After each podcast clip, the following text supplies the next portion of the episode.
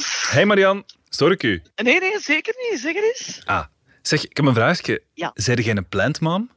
Plantmom. Niels, wat is dat? Dat is weer een van de hippe concepten, zeker. Ik ben een boomer, hè. Ja, een plantenliefhebster. Ah, planten. Nee, nee, nee. Ik ben Nee, een plantenmoordenaar, jong. Echt, eh, god, bij mij gaan zelfs de cactussen en de vetplanten kapot. Maar ja, je hebt wel kinderen natuurlijk, hè? Ja, ja oké, die, hou ik nu- die hou ik nu nog wel in leven. Dat, Dus als ik u zou vragen om op mijn Monstera variegata te passen, dan, dan gaat dat niet goed komen. Niels, heb je ook nog echte vragen? Want ik moet mijn trein halen. Oké, oké, sorry. Goed, goed. Planten zijn de nieuwe kinderen. Die indruk krijg je soms op Instagram of TikTok. Workshops stekken zijn populair. Plantenruilen is de favoriete hobby van veel liefhebbers. De rol van groen in huis lijkt de laatste jaren enorm opgewaardeerd. Met de moeilijkst te onderhouden planten als statussymbool op de socials en heuse plantsitters. Maar waar komt die plantentrend plots vandaan? Wat drijft de plantenlovers en wat zijn de voordelen van extra groen in huis op ons welzijn? Het is woensdag 6 oktober. Mijn naam is Niels de Keukelare en dit is vandaag de dagelijkse podcast van de Standaard.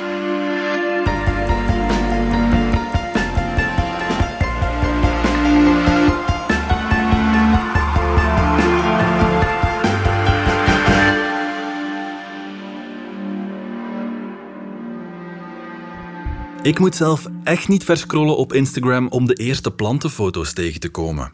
Veel van mijn vrienden, ik ben zelf begin de 30, zijn in de ban van hun mini-jungle. Ze wonen bijna allemaal op een klein appartementje in de stad, waarbij elk plekje zorgvuldig is ingericht met de juiste plant op de juiste plek. En het gekke is, velen kennen ook de Latijnse namen van al die planten. De Strelitzia nicolai, de Scindapsus aureum, de Philodendron scandens, Monstera adansoniae, de Calathea picturata en de pannenkoekenplant. Je hoorde een vriendin van mij, Maria Laura. Ze noemt zichzelf een plant mom. Ik ging haar opzoeken in Gent. J'ai des petits problèmes dans ma plantation. Hallo. Goeiedag. Hi, mag ik binnenkomen? Zeker, kom maar binnen. Wauw, Wat vind je ervan? heel schoon. Niet te veel? Valt nog mee. Je hebt de rest nog niet gezien, hè? Hallo, ik ben eh, Maria Lara, 28 jaar, woon in Gent. Ik werk als digital marketeer en ik heb 150 planten in mijn niet zo groot appartement. Welkom in het bureau. Ehm, hier staat een heel groot rek waar al mijn planten op staan die nog geen final spot gekregen hebben in mijn appartement. Die wachten nog op een plekje. Mijn huis is wel echt opgesteld in functie van de planten. Ik heb bijvoorbeeld een groot rek waar enkel planten op staan, waar een andere mens misschien boeken of souvenirs of weet ik veel wat zou opzetten. En bij mij is dat dan enkel planten. Het is echt een shrine om mijn planten te tentoon te stellen. Als ik op reis ga, heb ik een handvol mensen die wel eh, ook weten wat ze doen in de plantenwereld. Dus die laat ik dan afkomen. En heel in het begin had ik eh, van die stickertjes. En dan had ik elke bloempot een sticker gegeven en een legende gemaakt met een kleurencode. En zo wist die persoon hoeveel water en wanneer die plant water moest hebben. Ja, stickers om aan te geven welke plant hoeveel water mag krijgen. En de mensen die haar jungle komen verzorgen wanneer ze op vakantie is, die worden dus plantsitters genoemd. Plantsitters, dat zijn dus mensen die, zoals dat je ook dogsitters hebt en babysitters, langskomen bij jou thuis om je planten te verzorgen. En in een ander leven was ik dat misschien ook wel geweest als ik geen fulltime job had en 150 planten om te verzorgen.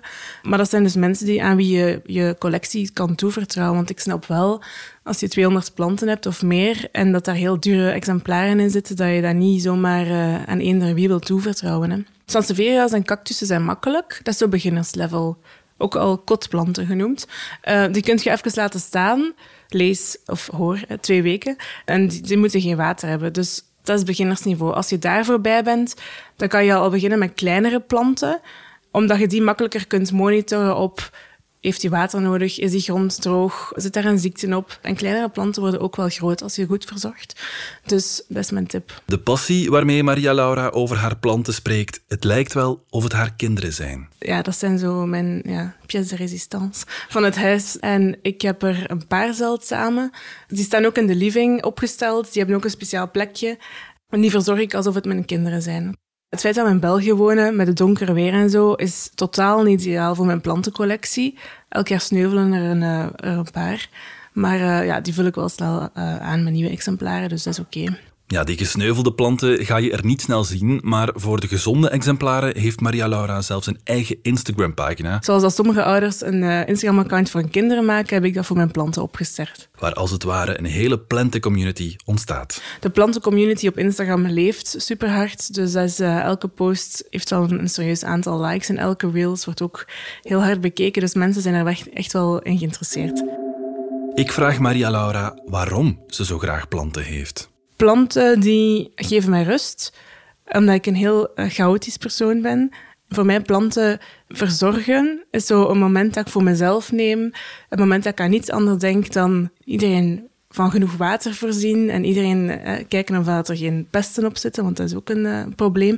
En ook, um, ik ben niet zo voor schilderijen of kunst of, of dat soort uh, toestanden. Ik gebruik planten om mijn interieur gezellig en mooi te maken. Ook het feit dat we in de stad wonen, we hebben minder tuin dan de, de, de plattelandsmens. Dus wij trekken gewoon de tuin naar binnen. We zorgen ervoor alsof dat echt ja, huisdieren of kinderen zijn. I see trees of green, red roses too. I see them bloom for me and you. And I think to myself. What a wonderful world. Ingeborg de Leijen, die jarenlang werkte voor de Standaard Magazine, besloot vorig jaar haar job bij de krant in te ruilen voor het groenere werk. Ik ben Ingeborg de Leijen en ik run samen met mijn zus Tabula Rosa. Dat is een bloemen- en plantenwinkel in Menen. We zien eigenlijk je hebt twee soorten klanten. Hè. Je hebt de mensen die echt puur voor de groene vingers gaan en die dus uh, planten komen kopen uit een liefde voor die verzorging, die daar heel graag mee bezig zijn. Dat is het type klant dat meestal ook vooraf al weet voor welke plant ze komen. Dan heb je de klanten die gewoon de winkel binnenkomen en iets zoeken wat past in hun huis. Planten zijn, de laatste jaren nog meer dan ooit, een manier geworden om je interieur op te waarderen of om er persoonlijkheid aan te geven.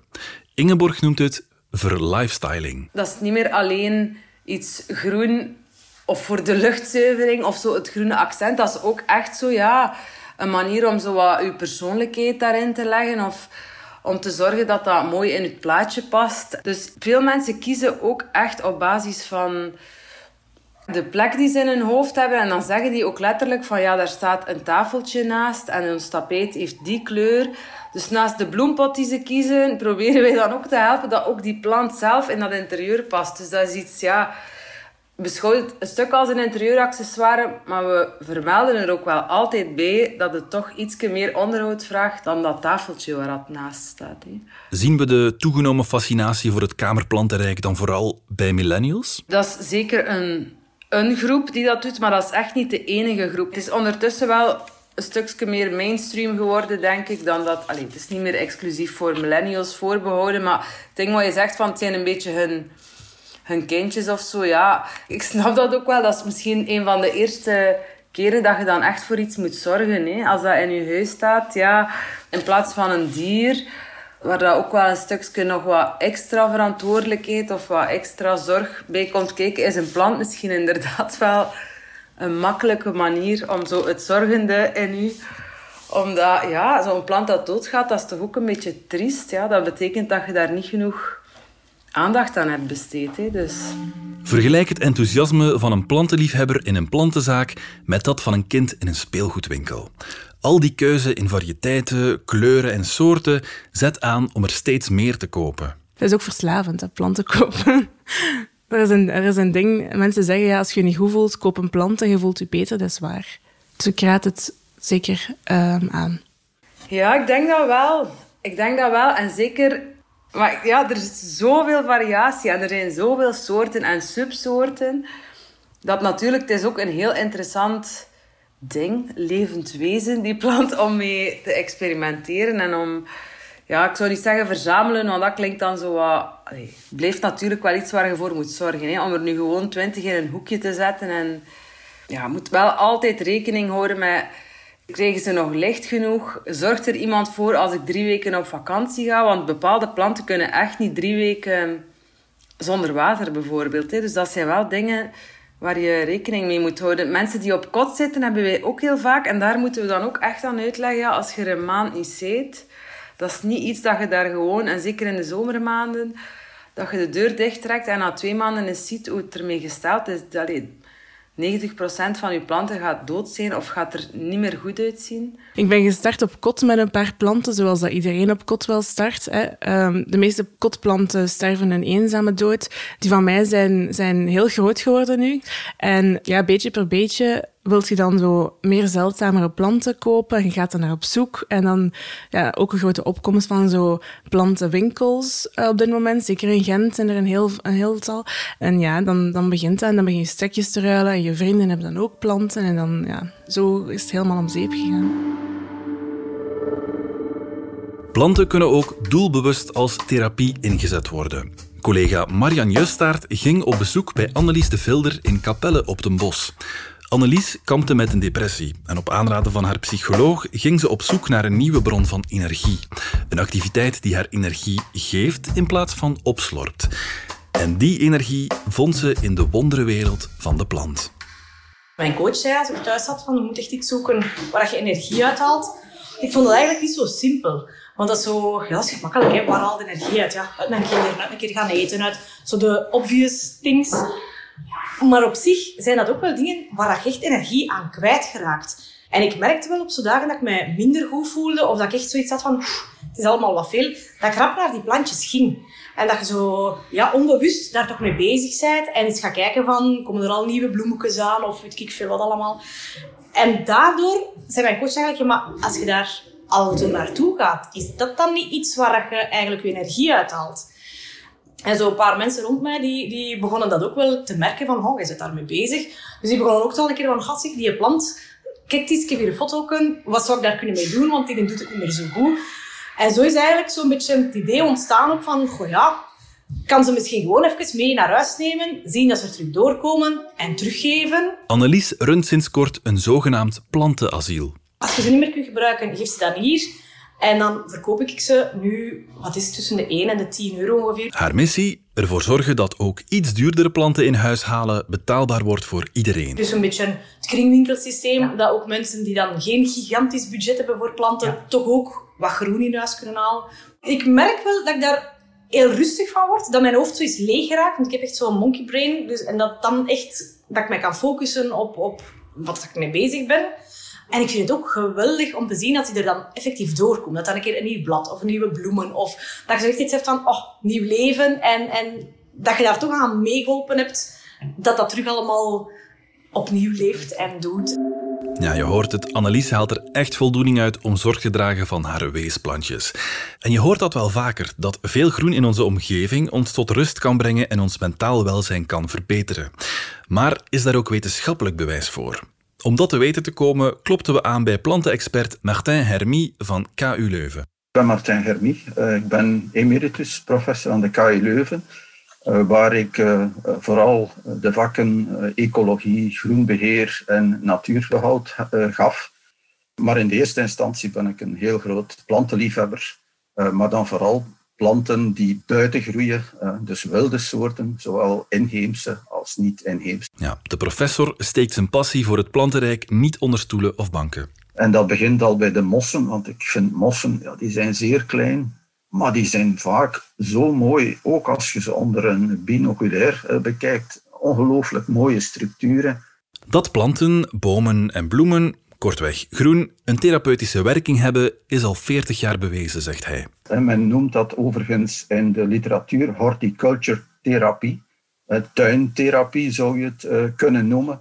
En op zich het helende effect van planten of het zien van die planten, dat is al veel langer bekend. Hè. Een van de eerste artikelen daar rond was van uh, Roger Ulrich, een Amerikaanse onderzoeker. En die heeft eigenlijk gekeken naar hoe het zicht vanuit een ziekenhuis een effect heeft op het herstel van patiënten. En men had een groep van patiënten die uitkeek op een aantal bomen en een andere groep, dezelfde operatie, maar uitkijkend op een muur, van een, andere vleugel van het ziekenhuis. En dan is men beginnen vergelijken. Wat kwam daaruit? Wel, één, dat het uh, gemiddelde herstelperiode bij diegenen die uit, op groen uitkeken, gemiddeld genomen een dag korter was. Een ander element was dat er veel minder problemen mentaal waren met die patiënt. En een beetje hetzelfde verhaal als het over pijnstillers uh, was. Die patiënten die uitkeken op groen, die hadden minder pijnstillers nodig en ook minder zware pijnstillers. En zo zijn er nog onderzoeken. Wie werkt met een plant op zijn bureau zou bijvoorbeeld productiever en gelukkiger zijn. Maar waarom is dat zo? Wat er volgens mij in ieder geval meespeelt, is het mentale effect uh, dat dat groen op ons geeft. En groen, ook alleen al de kleur. De kleur is veel rustgevender dan die grijze of knalle tinten die op gebouwen zitten. Ten slotte zijn wij in ons verre verleden uh, ook opgegroeid in een groene omgeving. Het grootste deel van de geschiedenis van de mensheid heeft de mens doorgebracht in een groene omgeving. En dat laat dus blijkbaar nog altijd uh, zijn sporen na. Als je op heel jonge leeftijd uh, opgroeit in een compleet opge- volgebouwde omgeving of zelfs binnenshuis, wel, de mentale gevolgen daarvan op lange termijn die zijn niet te onderschatten. En ja, Martin Hermie merkt hoe de interesse in zijn vakgebied de laatste jaren flink is toegenomen. Verklaar dat ten dele een beetje als gevolg van corona en de bijna gedwongen isolement dat we dan moesten maken, behalve dat we konden wandelen. En uiteraard, het feit dat ze in de natuur waren, dat heeft toch wel een mentale boost uh, gegeven, los van ook de fysieke en de betere conditie die men eruit gehaald heeft. Dus ik merk dat ook. Anderzijds moet je zeggen dat eigenlijk toch al een tijdje bezig was dat bijvoorbeeld uh, de klimaatverandering en de eventuele verzachting van de effecten daarvan, klimaatadaptatie, en bijvoorbeeld het gebruik van bomen, want bomen zijn supergrote organismen, uh, dat dat al een tijdje bezig was. En dus dat die interesse uh, vanuit de wetenschap, maar evengoed via sociale media, allerhande, uh, dat ook daar die interesse enorm groeiend is. Vandaar ook, en je ziet dat ook wel in Vlaanderen, heel veel acties om meer bomen te planten. Vlaanderen is stilletjes aan aan het evolueren naar één stad. Hè. En voor, voor mensen die bijvoorbeeld uit Amerika komen, die vindt men van Vlaanderen, nou, dat is gewoon één stad.